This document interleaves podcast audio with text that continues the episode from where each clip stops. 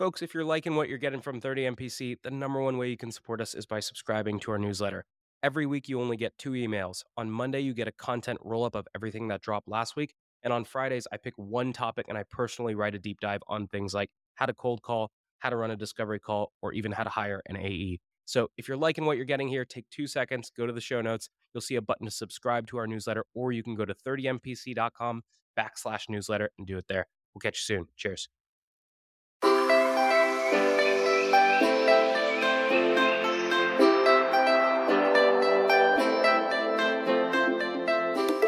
Good morning, everybody, and welcome to this playbook of 30 Minutes to President's Club. My name is Armand Farrokh, and I'm here with my co host, Nick Cegelski. And today we are doing a round two of what was, I believe, our number one most listened to playbook cold calling. And so here's how the session is going to be structured, folks. We're going to spend the first 10 minutes recapping the core cold calling playbook. In other words, how you open, how you talk about a value prop or a problem prop, and then how you book the meeting. But then we're going to spend the remaining 20 minutes talking about some newer stuff, which is specifically how do you handle objections? How do you handle voicemails and gatekeepers? And some tactics for dialing like a machine and overall efficiency. Today's tip to optimize your sales day is brought to you by Boomerang. If you get an email and the action required on that email is going to take you less than two minutes to do, do it on the spot. It's not worth adding it to your to do list, having to look at the item, remember what you need to do. That's going to take you more than two minutes anyway. So do it on the spot, get it off your plate. Now, we documented our best templates and tips to help you optimize your sales day with our friends at Boomerang, and you can get that documentation for free at the link in the show notes products. Today's prospecting tip is brought to you by Super Cadence by Influ2, which helps cut through the noise of oversaturated prospecting channels. If you want to get your prospects' attention, you got to do stuff a robot would never do. One of my favorite plays is getting warm introductions to the accounts that I'm targeting via salespeople who work at that account. Salespeople help salespeople. Another approach could be using Super Cadence to run SDR ads to put a face to the name. Now, we worked with Influ2 to put together a special toolkit on ways to humanize your outreach, which you can get for free at the link in the show notes notes. Today's show is brought to you by Xactly Forecasting, which is a flexible sales forecasting solution that uses AI and data to help you call an accurate sales forecast. Gartner says over half of sales leaders don't have high confidence in their forecast. One way we recommend to improve your forecast is to align as a team on explicit attributes that must be true in order to deem a deal forecastable. That way, your forecast will get clearer and the team will know where to focus efforts. We put together a forecasting 101 guide with our friends at Xactly. Get it for free in the show notes. This actionable competitive tactic from Klue is the trap question. Steer discovery toward the winning zone. If we're competing with a podcast that has no newsletter or webinar series, we might ask a trap question like How do you figure out if those podcast listeners are making their way to your mailing list? And when you're in a head to head, there's no better way to prepare for your next competitive battle than with our trap questions and battle card templates from our friends at Klue. The link's in the show notes. Today's deal acceleration cheat code is brought to you by Pipedrive, which is a CRM built by sellers for sellers. The best way to drive your pipeline forward is to every single day pull up a list of all of your open opportunities and look at each opportunity by stage and think, what can I do today that will increase my likelihood of winning this deal? That's how you keep your ops moving forward in between meetings that you have on the calendar. Now, we documented five cheat codes that can help you cut your sales cycle in half with Pipedrive. There's a link in the show notes to steal them. And so, Nick, why should people listen? Well, something my high school wrestling coach told me is if it were easy, everybody would do it. And I would say the same for cold calling. Most salespeople will do anything to avoid picking up the phone and making a cold call. And then, even the ones who do, most aren't very good at it. So if you can get yourself to be good at cold calling, You'll book 98% of your meetings via the magic device called the phone. But step one is you gotta have a great opener when you make a cold call. So, Armand, talk to me about what I should and shouldn't be doing the second the other person picks up the phone. All right. So, two openers to not use as a recap. First one, did I catch you at a bad time? The fastest hang up in the world is through that opener. It sounds like this Nick, it's Armand from 30MPC. Did I catch you at a bad time? Yes. Click. Okay. It's always a bad time. And the second worst cold call opener to use is how's your day going? And the reason for that is if you make 50 cold calls, you are literally asking 50 people how their day is going. And guess what? Everyone else cold calling that person is asking the same question. And what you will hear in return is, I'm fine. How can I help you? And so you've immediately categorized yourself as a telemarketer because they know it's a cold call. You're just not calling it out. And they're immediately looking for a way or a reason to get off the phone. So instead of asking, Did I catch you at a bad time? or instead of asking, How's your day going? Nick, what should we open with? So always assume you have the right person. Don't go, uh, is this Armand? I open with what's called a permission based opener, which sounds something like, Armand, this is Nick Cegelski with 30 Minutes to President's Club. I know you didn't expect me to call you this afternoon. Do you mind if I take one minute? I'll tell you why I called you specifically, and then you can tell me whether or not it makes sense for us to speak. I've covered my name, the company I work for. I'm a professional. I've got nothing to hide. I've acknowledged this is indeed a cold call, and then I've given Armand the option to either opt in and listen to what I'm about to say or say no. Eight times out of 10, they're going to say, All right, you've got one minute. The other 20%, we can talk about how you handle. Now, sometimes people are going to reject you because they don't really know you from the person who's calling about refinancing their student loans or selling them a car warranty, for example. In that event, you might have to call those people and weave some context into your permission based opener. It might sound something like Armand picks up the phone and I say, Armand, I'm calling because I just finished reading the press release about your company's expansion into Europe. My name's Nick Cegelski, and I know I'm calling you out of the blue here. Do you mind if I take one minute? I'll tell you why I called you specifically, and then you can tell me whether or not it makes sense for us to speak. All I am doing is I am including the trigger, the reason for my outreach, in that opener. It takes some dexterity and nuance to be able to get that off the tongue, but if you can do it right, you've immediately oriented their mind around, okay, this person isn't a total rando. Now, you've got another approach to insert context up front, Armand, right? Exactly. So, similar to Nick's previous opener is one of the issues with the permission based opener is they have no idea what you could possibly be calling about and so they're diving into a pool and they have no idea what the temperature is going to be. And so the heard the name tossed around opener is designed to put context and what i know about you at the front end of the opener. And so it sounds like this. Hey nick we work with a couple other uh, sequoia portfolio companies. It's armand at 30 mpc have you heard her name tossed around and so a couple things are happening there. The first is I'm taking something that I know about them, oftentimes an investor or something that tells me that we're in the same sandbox, and I'm putting that up front. And what that does is it makes Nick sit up for a second and say, oh, this person's not a total rando. And then after that, you introduce yourself because that is less important than the context. And you ask, have you heard her name tossed around? And the tone behind it is, hey, we're in the same network. You've heard of us before, right? If they say, no, I haven't heard your name tossed around, really simple. You just go into the permission based opener. Well, shoot, I guess this is a cold call. Could I get 27 seconds to tell you why I called? And then you can hang up on me then. If they say yes, then you don't have to pitch. And all you say is awesome. Well, look, we'd normally be working with someone like you by now. I guess we must have screwed something up. What did you hear? Those are your two openers. You have your permission based opener plus Nick's iteration, which is the permission based opener with context. And you have the heard the name tossed around opener. Alrighty, Nick. So at the end of this, ideally someone has said, sure, you can tell me what you do. And now we need to tell them what we do. And so how do we tell people what we do? Right. So you shouldn't tell people what you do. What you need to do is take your well polished value proposition and look at that value proposition and give it a kiss on the head and then put it to rest, put it to bed.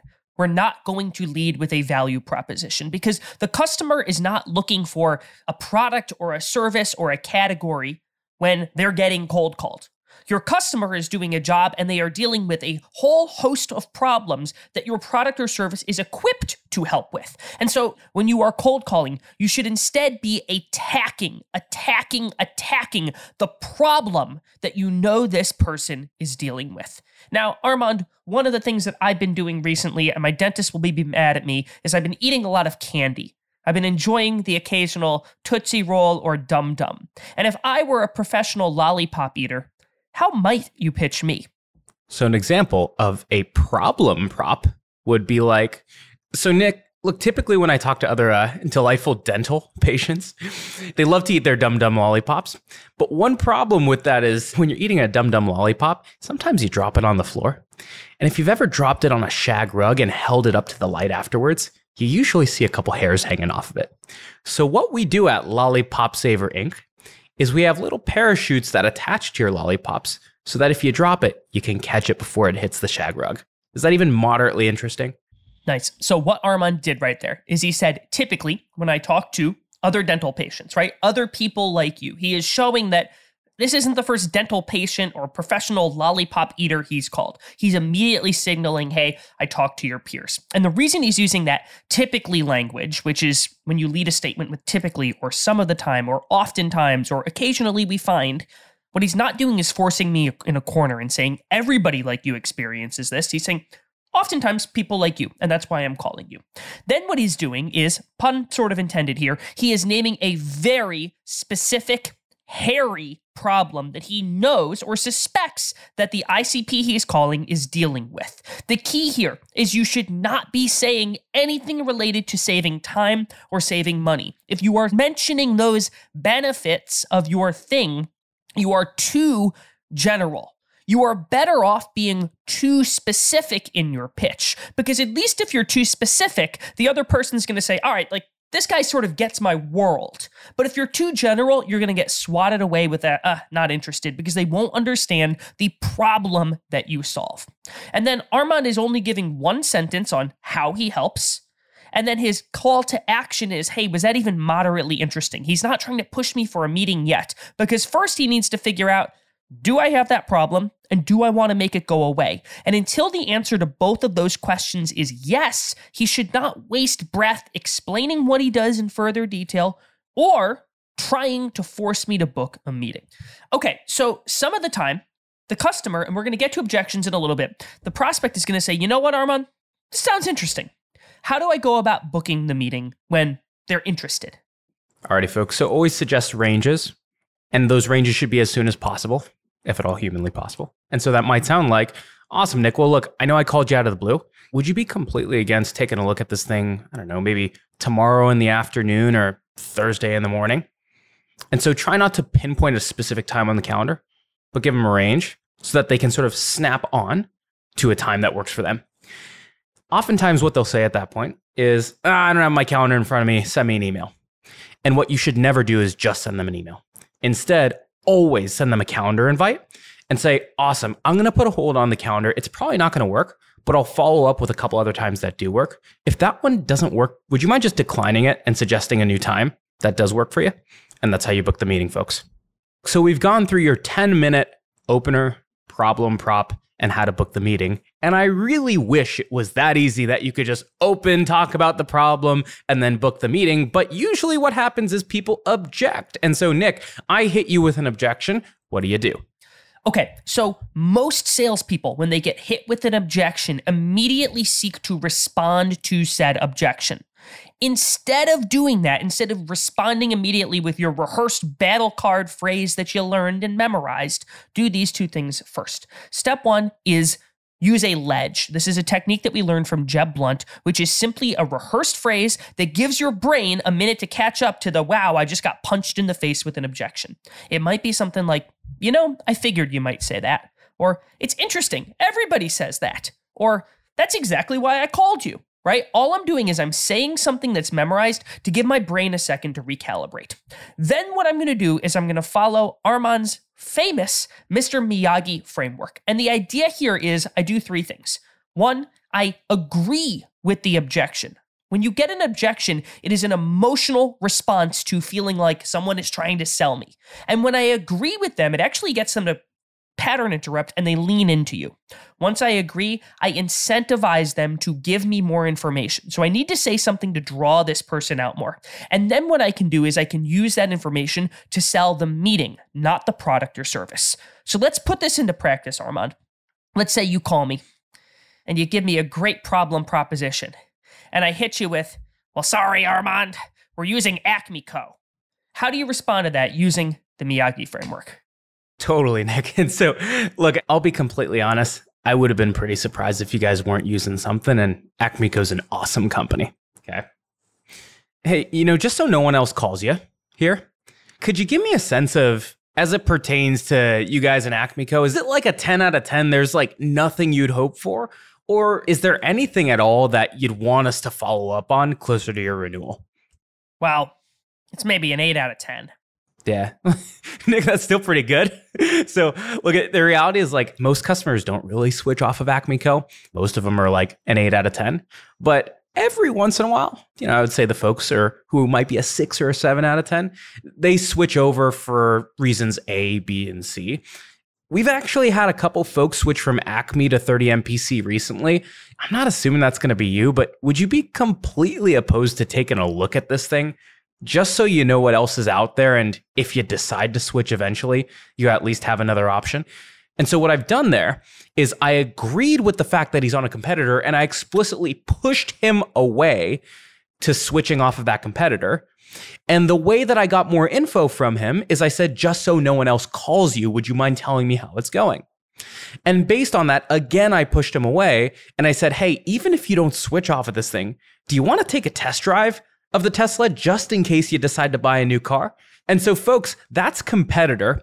Why don't we assume that now Nick is making cold calls and Nick is calling a similarly nasally prospect, and that prospect might have a different issue? So, Nick, why don't you give me a call?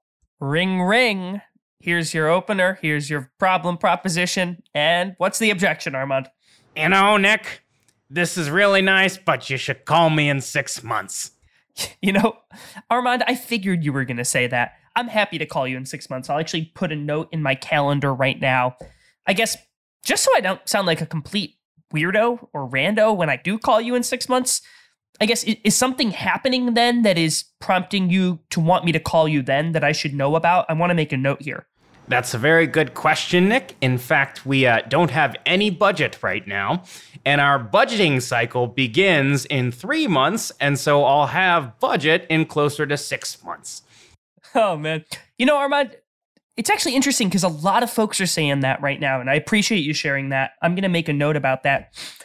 I guess I don't know if the timing for this is totally going to work out, but one thing that I'm thinking about is if the only thing that's really standing in between us, even figuring out if we should work together right now, is the budget piece, would you be against taking a look at this thing maybe now to get a sense of like, is this even going to be a close to a fit when you do have budget or are making those budgeting decisions in three months? That way you get a better sense of what is out here and, and it might give you a little bit more time to digest information as opposed to me cramming this down on you when you have to make budget decisions. What do you think? I like it. Okay. So, what Nick did again there is when I gave him the objection of call me in six months, he didn't disagree with it and try to push the meeting now. What he said is totally, could you tell me what's going on in six months so I can follow up more effectively instead of calling you again and again today or trying to sell you today? And then he used the information of the budgeting cycle to say, hey, let me help give you information so you're at least prepared for that budgeting cycle. So he's selling the meeting, not the product. Okay. So those are two common objections, folks. You can use this for not interested. You can use this for send me an email, but that's the framework for how to handle an objection. Okay. Now, let's say that we don't get an objection at all, Nick. Let's say we get silence or a tone that says beep. Usually, what that means is we're hitting a voicemail. So oftentimes sellers have no idea what to do when they don't even get an objection or they can't even talk to someone. So you hear that dial tone, Nick. What should I be doing in a voicemail? So, what you don't want to do when you're leaving your voicemails is sound like every other salespeople. And 98% of salespeople leave voicemails that sound like, Hey Armand, this is Nick Cegelski with 30 Minutes to President's Club. The reason that I'm calling, click, delete, delete, delete. Those voicemails get deleted because you sound like every other salesperson. So here's what you should be doing instead three part formula lead with context, lead with the trigger for why you called, point to the email that you are going to then send them. And then the third part is put your name and company at the end of the voicemail. What you shouldn't do is never include that information because that's just sort of weird and spammy. So it might sound like, let's go back to the example of I work for a company that helps orgs that are expanding into Europe. I might leave a voicemail with Armand that sounds something like Armand, the reason I'm calling you is I just finished reading the press release in time about your company's expansion into Europe. I'm literally about to send you an email with the subject line, insert personalized subject line here. Whenever you get a minute, it would be helpful to know your thoughts on that. By the way, this is Nick Cegelski with 30 Minutes to President's Club. Okay, so that's voicemail number one. Voicemail number two is I'm going to again reorient around that context, but I will add one sentence of the problem that I solve and how I solve that problem. Okay, so voicemail one is just context, the trigger, and I'm going to send you an email. Voicemail number two is the trigger plus the one sentence on how we solve said problem. Once you get to the third voicemail, there's a law of diminishing returns. It's probably not worth leaving a ton of other voicemails. If you're gonna leave them, keep them short. Keep them less than five seconds. If you're consistently using 30 seconds to re explain your problem, solution, context, etc., probably better use of your time to go make an extra cold call. Okay, so that's voicemails. Now, Armand, sometimes before we even get the chance to use our opener or the chance to practice our brand new spanking voicemail script, we get hit with a gatekeeper. Somebody answers the phone and it is not the prospect. What's your approach there?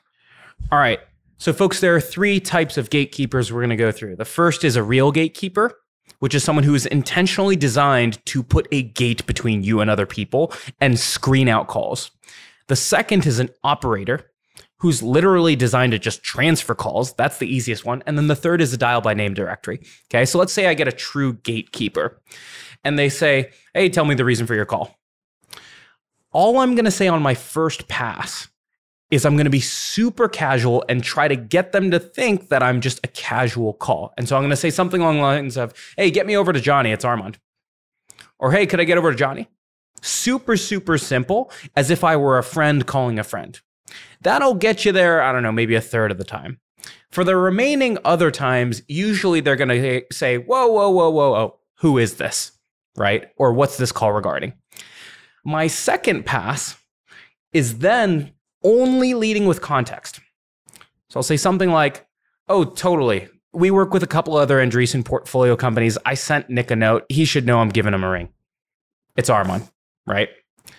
That second pass will usually get a couple other people through your funnel. What's tricky is if you get stuck after that, usually they'll be like, no, no, no, no, no. What's this regarding? What's the reason for your call? At this point, I might give a light value prop or a light real reason that I'm calling, but then ask to be transferred to their voicemail. Because very, very, very rarely, if they figure out if, that I'm a vendor, are they actually going to transfer me over? And so I'll usually say, Oh, totally. Look, I'll be completely honest. My name's Armand. I work at a company called 30 Minutes to President's Club. I sent him a note and told him that I'd be following up over phone. Would you mind just shooting me over to his voicemail so I don't bug him during the day? I'll leave a voicemail and then I'll mark that in my CRM as a gatekeeper so I know not to keep calling that gatekeeper. Nick, is there anything else that you're doing as it pertains to gatekeepers?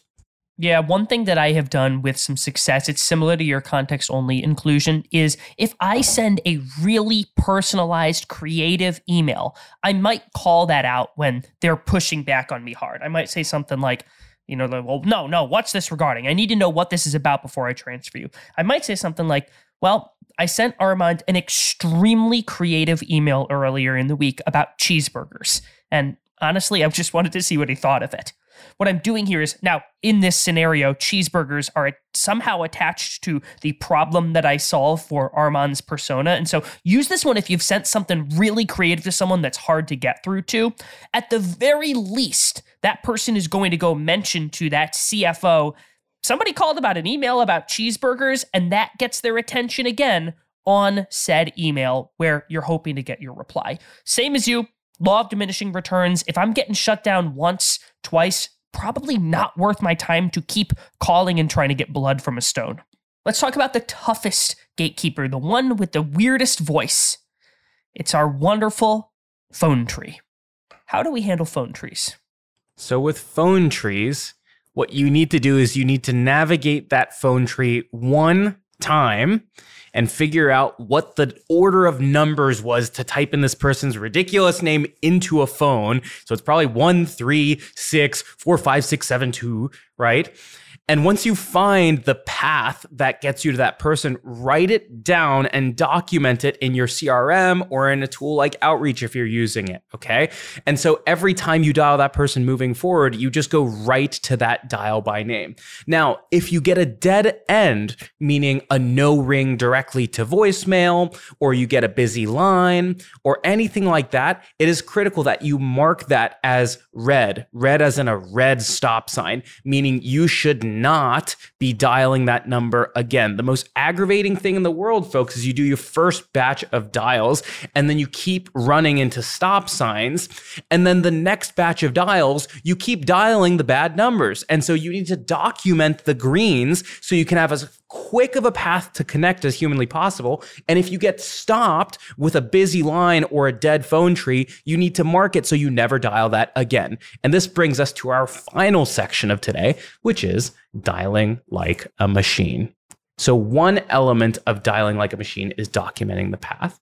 But another element of dialing like a machine, Nick, is making sure that you treat your entire call block like a workout. So, how do we do that? One thing to consider is that all of these tips work. Everything that we've talked about to this point in this playbook works. But if you only end up making three cold calls a day, you're probably not going to see results from that. You need to have an appreciable volume of calls in order for this stuff to work. And so, what you should never be doing is sprinkling your day with cold calls at nine o'clock and a couple at noon and a couple at two and a couple at four.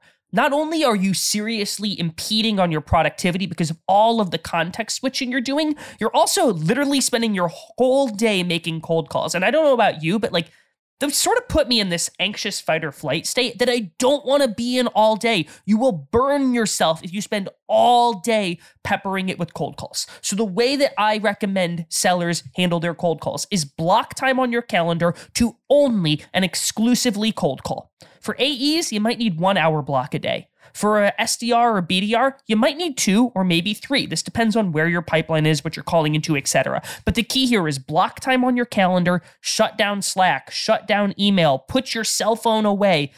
We're treating our call block like a workout. You would not squat while texting or checking Instagram. Don't treat your cold calls the same and then try to get all of your dials in one or two sessions so that you can be done for the day and you can move on with your life.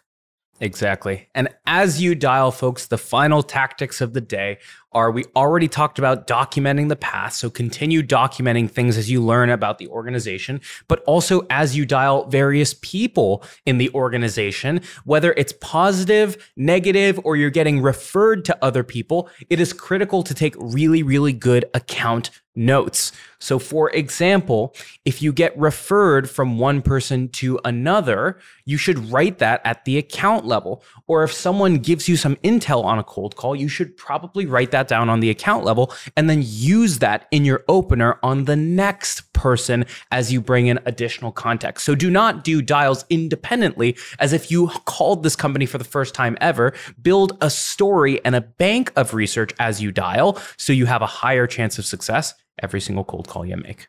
Otter AI's Otter Pilot for Sales gives you the freedom to sell on your discovery calls by taking notes for you. One of the best ways to deepen your discovery is to ask your prospect about the impetus behind their goals. So when a prospect tells me they want to advertise on more sales podcasts, I'll say, well, it's not every day that you wake up and decide you want to sponsor a podcast. What's causing you to even explore this in the first place? Now, we put together the ultimate discovery checklist with our friends at Otter AI, which you can get for free at the link in the show notes. Today's tactic to triple your connect rate is brought to you by RocketReach, who provides data that lets you reach out to the right person at the right account at the right time. Every time you're reaching out to an account, pull down the contacts again. Yes, I know it sucks, but the average tech tenure is two years, which means 50% of the workforce turns over every year. So look up the account, pull anyone who was hired, and scratch anyone who was left. And one way you can pull verified and accurate data is with RocketReach. So if you like this, check out their toolkit on eight ways to triple your cold call connects in the show notes. Your ZoomInfo actionable insight tactic is called Jane's Moving Up. Why? Because that's the email subject line you'll use when you get a real time notice that your prospect Jane just got promoted. From there, in the email, explain how ZoomInfo helps rising sales leaders win their first 90 days on the job by highlighting coaching opportunities or supporting a team wide prospecting push. And you can try out this trigger based email template for prospect promotion and four other scenarios inspired by ZoomInfo's go to market plays. Link in the show notes. Alrighty, folks. So we went through your openers, your problem props, and then ultimately how you book the meeting. And then we went deeper on objections, voicemails, and gatekeepers, and how to dial like a machine. And so hopefully this was helpful to you. But Nick, how could people help us? We made two things for you, yes, you, the listener, to help you with your cold calls. So you can't have Nick and Armand sitting next to you while you make your dials, but you can almost have the same thing. We've put together two cold calling resources for you. One is a cold calling battle card, two is we literally documented our friend Sarah Brazier's cold calling script and her responses to the top objections she gets. There are links in the show notes for you to steal both of those things. We'd love to give them to you so you can have Nick and Armand and maybe even a little little bit of Sarah Brazier supporting you while you're making your dials. Thanks for listening, and we'll see you next week.